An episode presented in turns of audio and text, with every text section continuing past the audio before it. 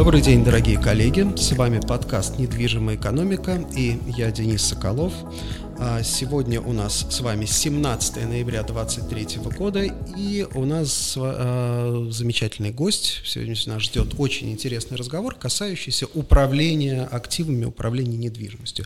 Я рад вам представить Дениса Троценко. Э, Денис – партнер компании Commonwealth Partnership, руководитель направления управления и эксплуатации коммерческой недвижимости. Денис, приветствую. Доброе утро всем. А, давай сразу тогда начнем, перейдем к делу. Да? Я, я как аналитик, я всегда начинаю с каких, стараюсь начинать с каких-то цифр. Вот если мы посмотрим на структуру ВВП в большинстве стран, развитых стран, да, или даже стран такого, ну, можно сказать, развивающихся стран, а, то мы увидим, что строительный сектор занимает в структуре ВВП около, там, допустим, да, 6%. Причем это интересно, 6% и в Соединенных Штатах, и в Китае, да, и в России был там 5, 6, 7%, в зависимости от года. Но когда мы смотрим на такую статью, э, статью доходов, как операции с недвижимостью, то здесь в развитых странах, как, допустим, в США, это 20%, в России это, если я не ошибаюсь, был 12%, в Китае в районе 16%, а в Узбекистане такой статьи вообще пока еще нет. Да? А управление недвижимостью – это, по сути дела, именно вот это вот операции с недвижимостью. Скажи, пожалуйста, из каких элементов вот управление недвижимыми активами вообще из чего складывается? Давай начнем, наверное, с базовых вещей, Денис. Смотри, управление недвижимостью – это же не только про эксплуатацию мы говорим. Мы говорим про все операции, связанные с любым видом актива, который является недвижимым активом, мы сейчас с тобой говорим. Плюс, если мы говорим про, про такую статистику, то я думаю, что, скорее всего, в России сегодня показатели чуть выше, учитывая тот инвестиционный фон, который сегодня существует в России, учитывая тот повышенный, подогретый даже в каких-то степенях спекулятивный интерес к э, типам недвижимости, типа складской недвижимости, как один из примеров – то э, я, э, объединяя все это, я бы сказал, что спрос вот этот, он рождается из той потребности регулирования не, недостатка площадей, потребности, с помощью которой сегодня мы все-таки ну, генерируем вот этот процент ВВП, и, собственно говоря, внутренним оборотом денег, как в принципе таковых. Что это можно, из чего это может складываться, да, мы с тобой это просто декомпозируем чуть-чуть. Первое. Если смотреть на управление недвижимостью, то, то по сути есть три типа управления недвижимостью. Ну, да, даже, наверное, четыре. Купля-продажа я откладываю в сторону. Второе. Эксплуатация – это базовая история. Да? Базовая история, которая основана на том, что давай дадим термины и определения. Для чего вообще нужна эксплуатация, для чего вообще такой бизнес существует. Эксплуатация – это набор мероприятий. Это я сейчас говорю такими академическими терминами набор мероприятий, нацеленный на обеспечение безаварийной работы инженерных систем. По сути, это сегодняшний вклад в инфраструктуру здания, который тебе поможет в дальнейшем не инвестировать в капитальный ремонт систем, которые могут так или иначе поломаться. Понятно, все может поломаться.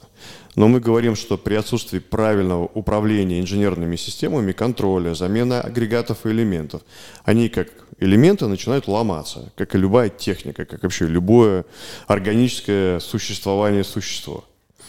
Эксплуатация – это первое, мы с тобой говорим. Да? Второе – есть э, коммерческое управление да, недвижимостью, где тоже достаточно большой оборот. Особенно это сегодня ярко видно на росте потребности в коммерческом управлении недвижимостью в России. Ну, закрыты некоторые элементы экономические, мы сейчас об этом не будем, там про макроэкономику в частности можно да, э, говорить закрыта граница, инвестировать, по сути говоря, там внутри страницы теперь есть куда, деньги аккумулируются, деньги надо куда-то реализовывать, здание покупается, здание строится, как мы уже говорили, там некоторые даже по, э, ну, такой, по, по, по спекулятивному запросу даже некоторому. Поэтому управление недвижимостью, по сути, оно, оно складывается из необходимости правильного обеспечения э, определенного потока денег.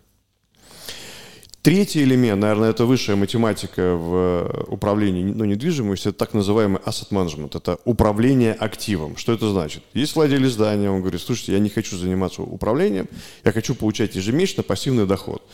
Мы О, как... здесь да, здесь много таких. Да. да, да, да.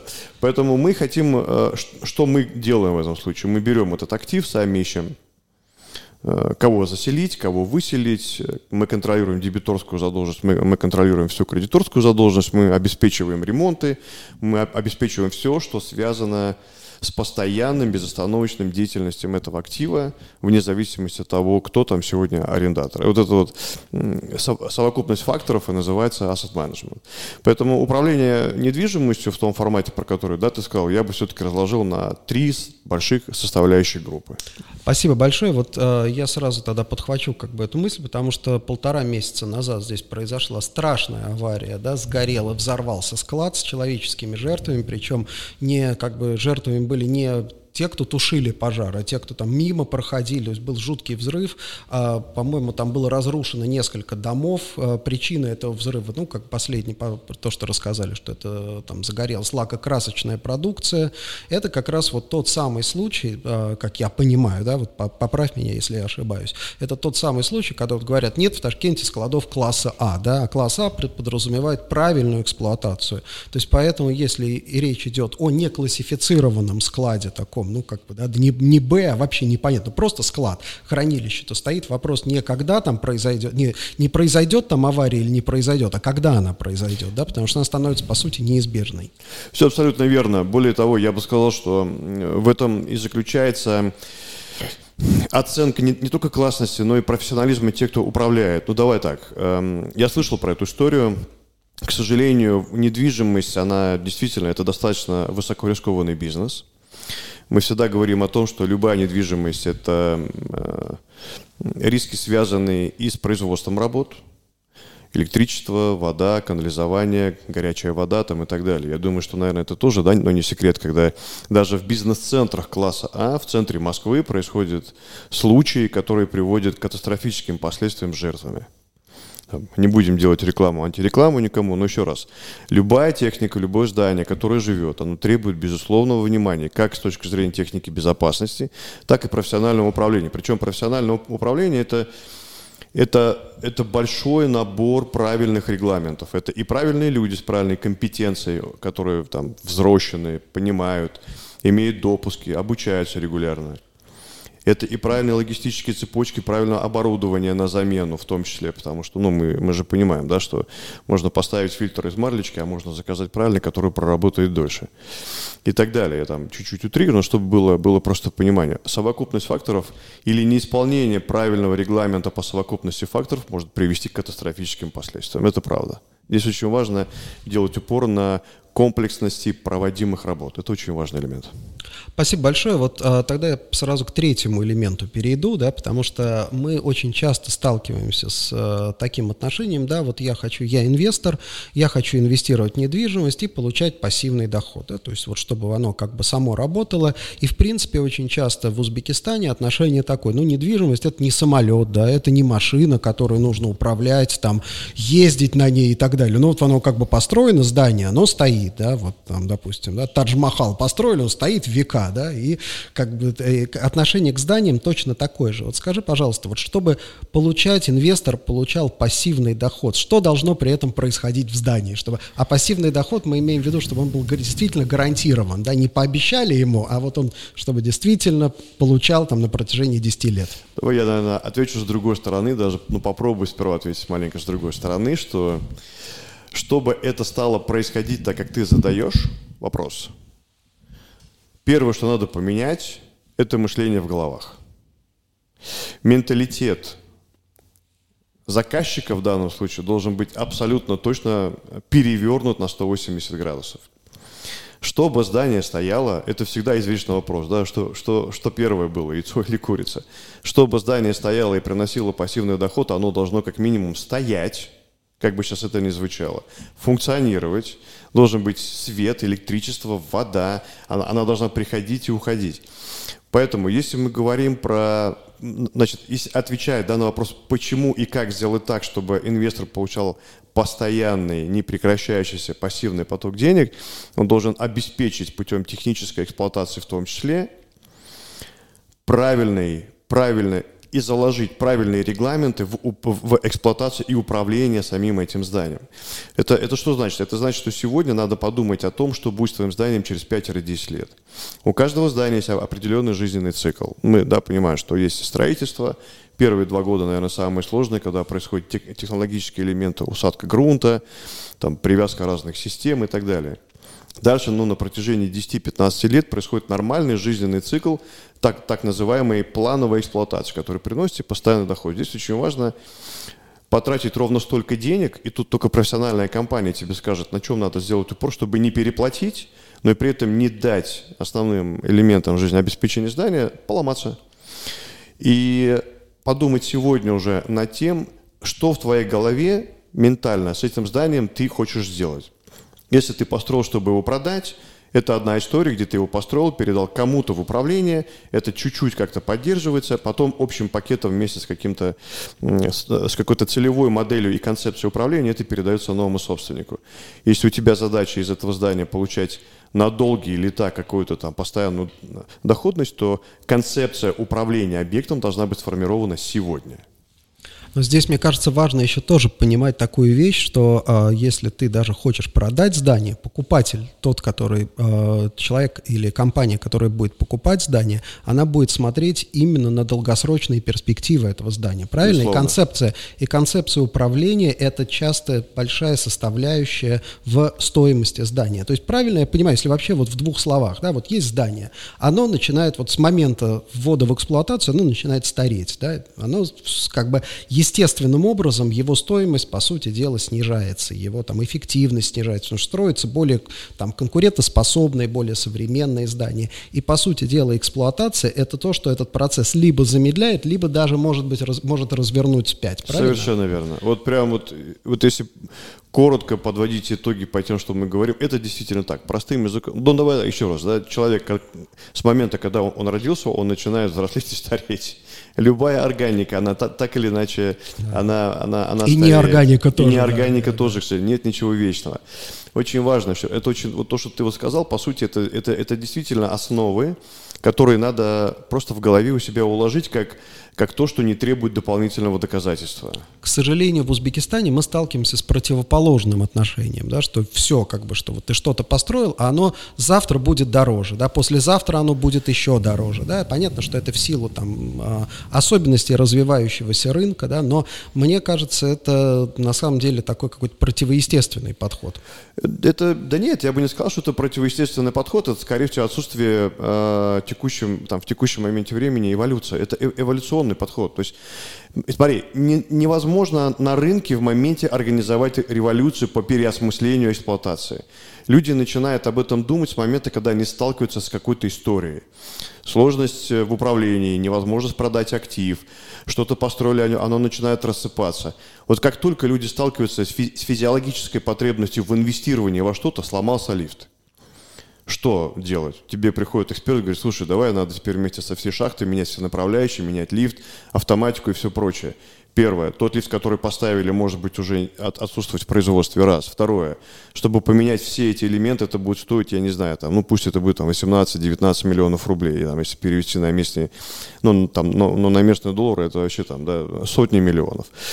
Поэтому, а, если разматывать эту цепочку в обратном порядке, то Выяснится, что один техник два раза прохлопал, извините, там ушами, не провел какие-то комплексные испытания, не вывесил противовесы, не проконтролировал э, направляющие в свое время на упреждение каких-то там в, ша в, ша в шахте лифта что-то, это привело к последствиям, когда тебе надо потратить сотни миллионов рублей. Вот человек, который инвестирует в недвижимость или девелопер, или строит, ну или просто там инвестиционный пакет у него какой-то есть, он должен сегодня об этом думать. Как сделать так, чтобы вот эти деньги в будущем не потратить? Это и есть тот пассивный сейф, про который мы говорим про эксплуатацию. Эксплуатация всегда затратная часть бизнеса. Всегда. Она может быть большой затратной частью, может быть маленькой затратной частью. Причем, на самом деле, эксплуатация может быть и доходной частью, но мы можем чуть попозже об этом поговорить. Потому что обслуживая свое здание можно выходить на внешние рынки. Вот, поэтому в данном случае, э, пока в головах эволюционно не созреет потребность в сохранении стоимости актива, одна из основных задач эксплуатации, мы да, будем повторять об этом, это сохранение стоимости актива. И вторая задача, там, более глобальная, это обеспечение контура безопасности в самом этом здании, как для людей, жителей, это могут быть и резиденты, если мы говорим про жилую какую-то да, недвижимость, так и клиентов или посетителей, если это какое-то там офисное здание или или ритейл. Поэтому ждем эволюции, а мы можем в этом, собственно говоря, им помочь. Почему? Потому что эволюция, она будет основана на, не на ощущении, что я думаю, это, скорее всего, было бы так, потому что мы знаем, что история не терпит да, слагательного какого-то да, наклонения, она может быть основана на правильных технологических картах, маршрутных картах, регламентах, чек-листах и всего остального прочего, что не надо, по сути, там, по сути, сегодня изобретать, оно уже готово. Бери, применяй, квалифицированный персонал, бумажки, матчасть, вперед обеспечения безопасности. Мы сейчас сталкиваемся, мы работаем с большим количеством арендаторов, в том числе международных арендаторов в Ташкенте, и практически у всех офисных арендаторов жалобы, вот текущие жалобы на вопросы, связанные с эксплуатацией. Никто не жалуется на то, что здание некрасивое, мало кто жалуется, что там расположено плохо, там, но в принципе все жалобы связаны с плохой эксплуатацией, те же самые лифты, те же самые там электроснабжение, уборка и так далее. При этом, да, при этом парадоксально, вот в следующем году мы увидим, ну, уже сейчас дано несколько новых там зданий класса А, качественных офисных центров. В следующем году еще некоторое количество этих зданий выйдет на рынок, но при этом к эксплуатации относятся достаточно, ну, так как бы не относятся как к самому главному, наверное. А мы уже сейчас видим, что у арендаторов первая, да, первая боль, по сути дела, им хочется понимать каких-то гарантий, что переехав там в какое-то здание, им не придется по лестнице бегать из-за отключенных лифтов, не придется ждать долго, не придется ходить по грязному полу, да, ну и так далее. Все верно.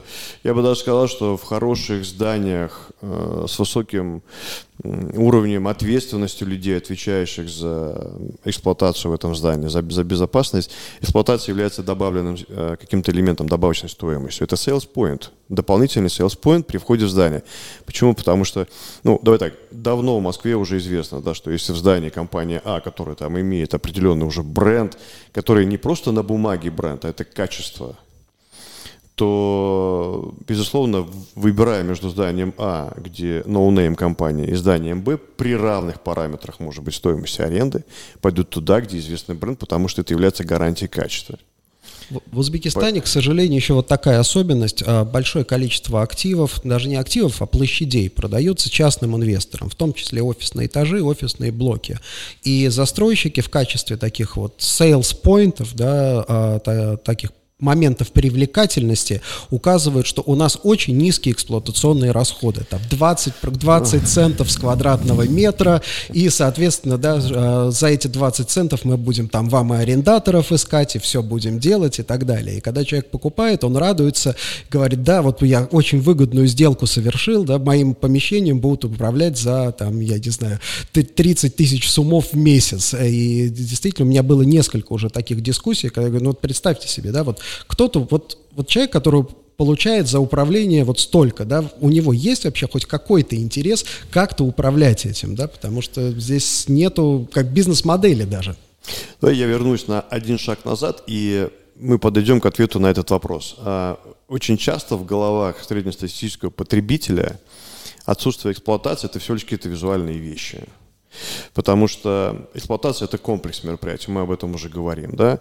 Э, для человека эксплуатация это, – это грязные полы, ты же правильно да, да, подметил. Это грязная входная группа, это отсутствие урны на улице, куда тебе надо жвачку или там, кружку из-под кофе там, да, вылить и так далее. Это, это, это действительно шумный какой-то э, этот лифт. И это, вот вот что для, для человека. Отсутствие вентиляции – она может и есть. Она может быть просто автоматически не настроена. Поэтому, еще раз, тут надо очень четко дифференцировать, что ощущение человека в 90% случаев это про эксплуатацию. Это то, что он глазами видит. Поэтому о чем говорят, да, там есть такая даже некоторая шутка, что хорошая эксплуатация это 90% пиара и 10% работы. Да, что ты должен уметь визуальные вещи, а это маршрутные карты. Это технология производства, это простая технологическая карта с простой маршрутной картой. Ничего больше, ничего сложного. Там 3-5 человек могут кардинально поменять визуализации картинки за очень короткий промежуток времени, конверсия от этого может у тебя увеличиваться в разы. Но визуализация это опять тоже то, что видят да, Точно. люди. То есть Это это, не какой-то лишний совершенно пиар, это именно то, что людям Да. нужно. Да, ну если ты при этом придал еще определенный блеск или лоск легкой формы какого-то пиара, то, ну, слушай, это вообще, это уже космос, то есть, понимаешь, это Циолковский в теории, поэтому, ну, этому всему есть, э, ну, логическое объяснение. Значит, и отвечая на второй твой да, вопрос, это действительно правда, и вынужден признать, что зачастую иногда этой очень пагубной раковой болезнью недвижимости болеют и центральные федеральные э, округа, в частности Москва. Эм, Очень часто маркетинговая программа застройщика включает в себя мотивации по привлечению дополнительного покупателя сквозь призму уменьшения себестоимости эксплуатации. Почему это делается, я могу объяснить. Ну, ответ на самом деле на вопрос кроется в моем же самом и вопросе, и в моем же предыдущем ответе. Чтобы привлечь побольше. Это очень пагубная история. Почему? Потому что когда выходит та или иная управляющая компания, неважно, аффилирована она или нет, понятно, что если она аффилирована к застройщику, возможностей у него получить прямой доступ к деньгам застройщика больше. И, за- и застройщик вынужден будет этот выпадающий доход ему компенсировать. Если же это какая-то независимая управляющая компания, то для управляющей компании среднего уровня уровень выпадающего дохода может исчисляться месяцами по начислению. Это месячные, просто там 2, 3, 4 месяца по начислению ко всей начисляемой площади этого здания. О чем это говорит? Это говорит о том, что управляющая компания, идеальная картинка мира для девелопера и управляющей компании, связка, она начинается ровно в точке формирования концепции проекта, который хочет построить застройщик или инвестор. Вот это отправная точка, при которой управляющая компания принимает участие на всех этапах формирования и технического задания, и номенклатура оборудования, которое ставится. Только Укашка тебе расскажет, какое об- оборудование надо поставить, потому что прямой доступ к запчастям, быстрая замена блочная и так далее, чтобы инженеры не придумывали, как паяльникам перепаять какой-то редуктор для того, чтобы он начал работать. Вытащил, быстро поменял, все, у тебя бизнес-процессы и, и какие-то технологические процессы не останавливаются доходя до момента, когда это здание будет требовать либо сноса, это может быть 40, 50, 60 лет, да, в зависимости еще раз от стратегии самого инвестора, либо до момента капитального ремонта. Как правило, капитальный ремонт основных элементов начинает быть актуальным 15-18 лет от момента, когда здание было введено в эксплуатацию. Поэтому, да, такая проблема существует, она не только относится к Узбекистану, к сожалению, еще раз говорю, этим балуются и в Москве. В Москве в большей степени это относится к жилью. Офисники давно уже поняли, что на эксплуатации совершенно точно экономить так, как вот, вот в этом формате нельзя, поэтому там и экономически правильно расчетные э, тарифы, там абсолютно правильно да, закладываются элементы своевременного заказа и выстраивания всех логических цепочек и так далее, и так далее. И некоторые крупные управляющие компании а, даже открывают свои мини какие-то такие консигнационные складики для того, чтобы э, иметь тот набор элементов, чтобы быстро что-то понять, потому что это, опять, это репутация компании, это добавленная стоимость, это sales point, это ответственность там, перед рынком в том числе. Крупные управляющие компании в Москве очень сильно ценят свою репутацию. Если лет 15 назад как бы, ну, они могли 3-5 раз за год поменять еще название, то сегодня за это прям очень сильно цепляются. Это тоже добавленная стоимость. Скажи, пожалуйста, вот есть такое расхожее мнение, что эксплуатация, вообще бизнес по эксплуатации, он такой коррупционный, семейственный очень часто, да, и вот много раз приходится слышать, о, у них там типа своя управляющая компания, они там типа пилят деньги, да, и так далее. Почему так происходит и как этого избежать? Действительно ли это так или это миф, да? Вот можешь немножко развернуть Да это? нет, это не миф, это действительно так. Опять, э, это, к сожалению, тот уровень ментального отношения, потому что эксплуатация в головах среднестатистического человека – это ЖКХ.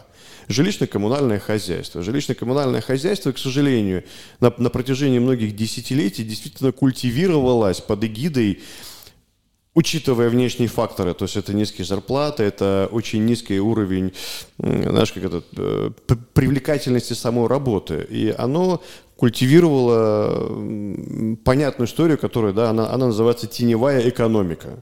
Теневая экономика на любом объекте не- недвижимости будет всегда. Она может быть управляемой или неуправляемой. Бороться с этим очень просто. Я считаю, что э, самый простой способ – это вовлечь линейный персонал объекта в зарабатывании дополнительных услуг для арендаторов или владельцев или резидентов сквозь призму дополнительных услуг. Когда ты с ними делишься доходом, по-честному делишься. Не как это одна половина моя, а вторая наша. Это да, любимый принцип э, дележки в эксплуатации. А, что ты оставляешь на компанию 15-20% от дополнительного дохода. Это честный дополнительный доход управляющей компании, что мы как заказчики, как работодатели тебе дали возможность работать на объекте, обеспечиваем тебя всем необходимым для выполнения работы. А вот этот 80% остаток делится между всеми участниками пропорционально выполняемой работы то это вытаскивает э, в значительной степени. Я расскажу маленький пример. У меня был достаточно богатый опыт работы в жилье. Я работал с тремя с половиной миллионами квадратных метров жилья. Это бизнес и бизнес-премиум. И я скажу так, что я когда пришел в компанию на должности генерального директора, 1200 человек штат у меня был. 1200, целая армия. У нас жило порядка 350 тысяч человек. Я управлял маленьким городом. И э, уровень дополнительного дохода был где-то 7 миллионов рублей в год.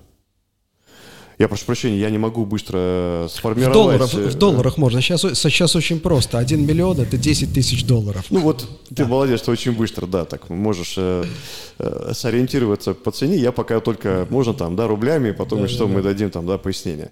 То я когда пришел, было 7 миллионов, когда я покидал компанию, было 183 миллиона. Угу.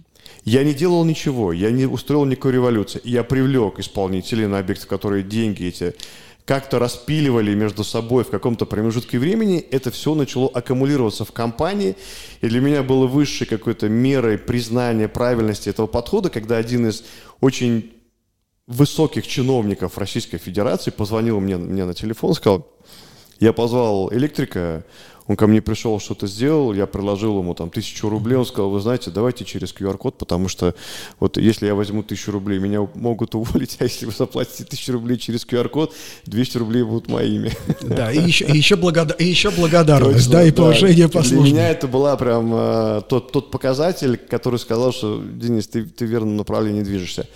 И отвечая если коротко на твой вопрос, действительно коррупционная составляющая присутствует. Я абсолютно точно уверен, что нет ничего плохого в семейственности этого бизнеса. Вот совершенно. Почему? Потому что когда у тебя к функционированию привязывается семейственная ответственность, а для Центральной Азии, для вообще в целом этого региона, это, это достаточно значимый психологический фактор.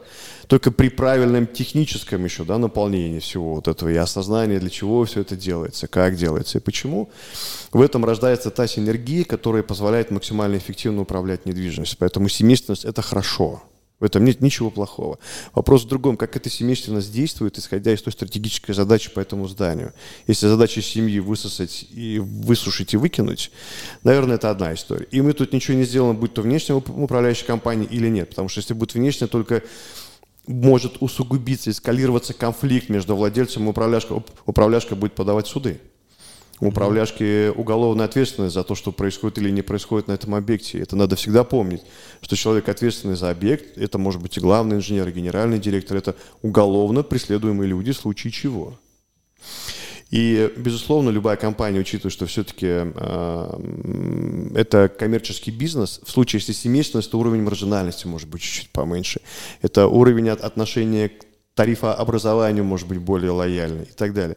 Поэтому еще раз, тут, ну, здесь нет какой-то единой формулы. Это каждый раз какой-то понятный подход. Еще раз, семейственность – это хорошо, внешний бизнес тоже неплохо, это коррупционная составляющая, она всегда присутствует. Можно ли с этим бороться? Да. Как я уже, собственно говоря, поделился опытом. И давай напоследок пара практических вопросов. Вот мы знаем, в недвижимости всегда так, да, бывают очень какие-то маленькие воздействия, которые приносят большой результат. Да. Не зря там говорят, семь раз отмерь, один раз отрежь, да. То есть мы здесь видим, например, когда хорошая концепция позволяет избежать ошибок, которые потом будет очень дорого исправить. Вот если мы говорим про эксплуатацию, да, какие, пожалуй, вот ты мог бы абстрактно выделить самые такие, наверное, болезненные зоны, которые вот небольшие изменения, в которых могли бы сделать, там, привести к хорошим, к самым лучшим, наверное, максимальным последствиям в жизни здания. На что обратить внимание? Э, я не открою никакой Америки. Очень просто, на самом деле. Э, вот первое, что мы уже об этом говорили, это необходимо наладить правильный клининг Клининг это, на самом, это, как бы это странно это не казалось, но если чистая входная, как я уже говорил, группа, зеленый цветочек и вход в твое помещение убран и так далее, и вокруг чисто, и нету кусков чего-то валяющегося да, на полу, это уже дает огромный плюс к осознанию, к ощущению того, что эксплуатация, она, она работает.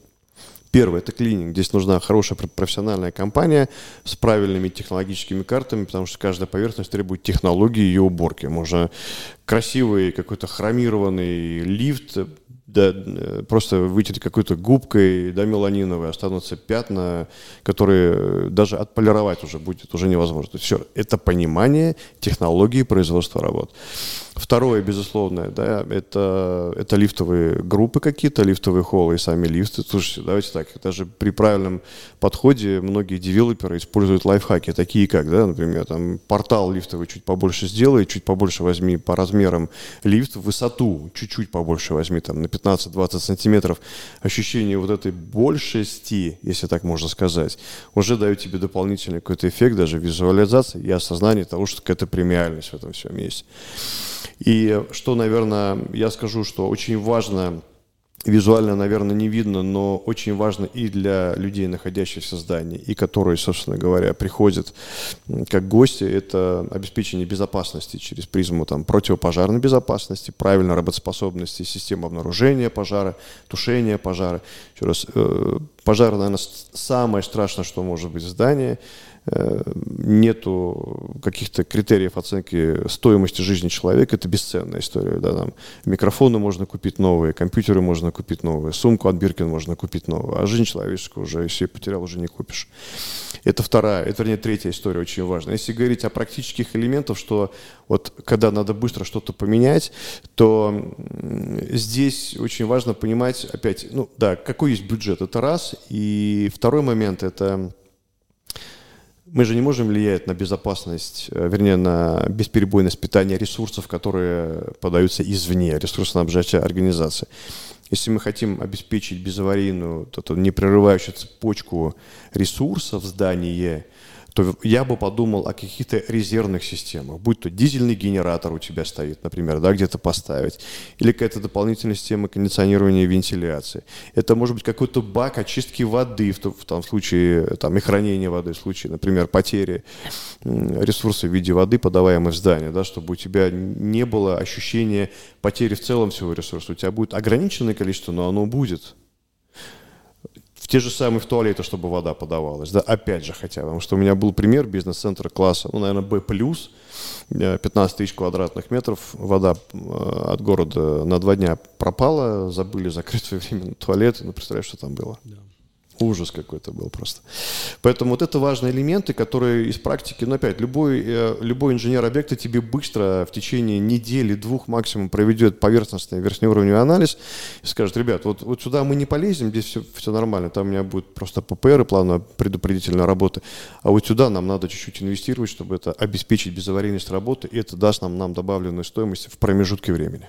Вот ты интересно упомянул про клининг, да, я обратил внимание, что в Узбекистане отношение к клинингу гораздо, да, наверное, ну, с одной стороны, качество клининга везде да, оставляет желать лучшего, прямо скажем, но при этом потребность гораздо, я бы сказал, даже выше, чем в Москве. Например, нам э, здесь рекомендуют включить в классификацию офисной недвижимости наличие автомойки, да, потому что серьезный человек моет машину ежедневно, да, то есть машина должна быть идеально чистая, да, то есть и, в принципе, я вот обращаю внимание, что многие э, люди, да, вытирают столы сами еще дополнительно, то есть вот эта вот как бы потребность в чистоте достаточно, наверное, высокая. Я думаю, что вот в Узбекистане есть смысл на это обратить внимание. Да? А, и тогда последний вопрос. Вот сейчас, допустим, собственники бизнес-центров, собственники каких-то объектов, я уверен, что смотрят э, этот подкаст и думают, хорошо, вот нам надо подумать, как нам лучше улучшить эксплуатацию. Да? Не обязательно мы там говорим о найме найме там, внешней управляющей компании.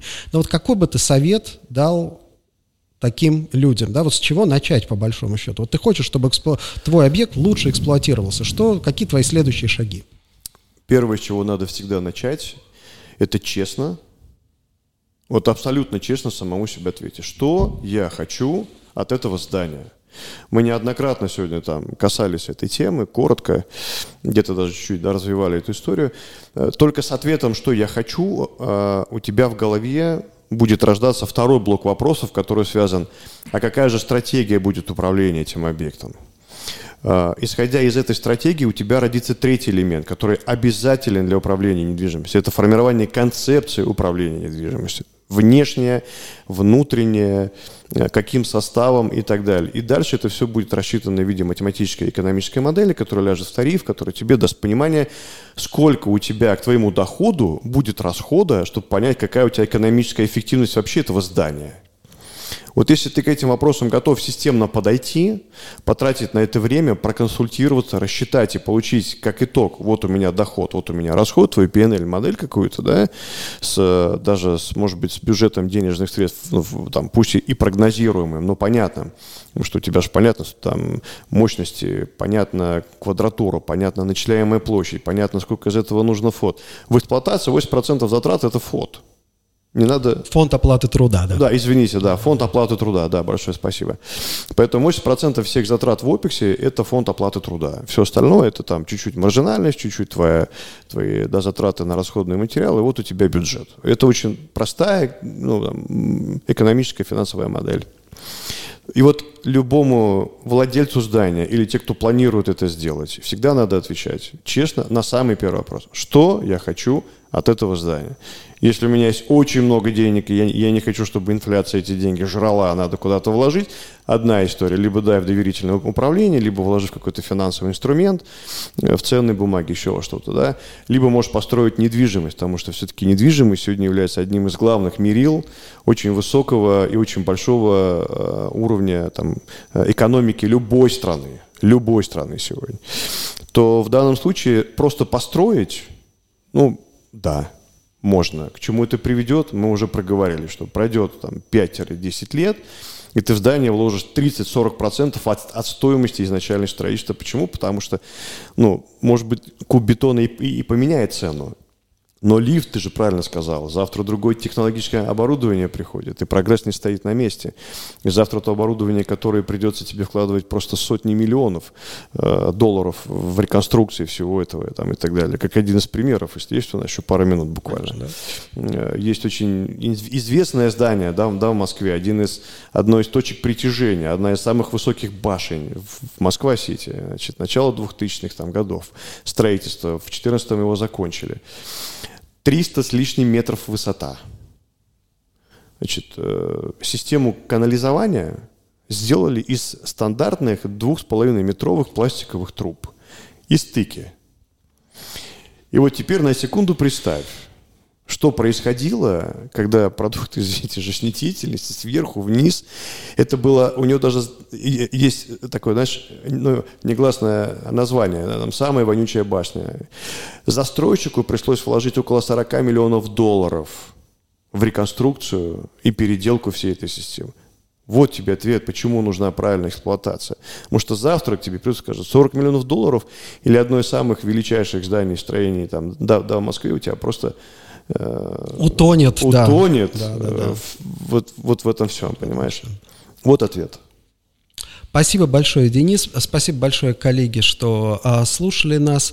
А, я надеюсь, что Денис будет все чаще и чаще бывать в Ташкенте, потому что это очень важно, да, налаживать сейчас правильную, качественную эксплуатацию зданий. Это критически и жизненно важно. Я думаю, что Денис, наверное, возможно проводить какой-то аудит уже текущей эксплуатации, да, то есть у вас есть такой, такой сервис, Безусловно, правильно? Да? Конечно.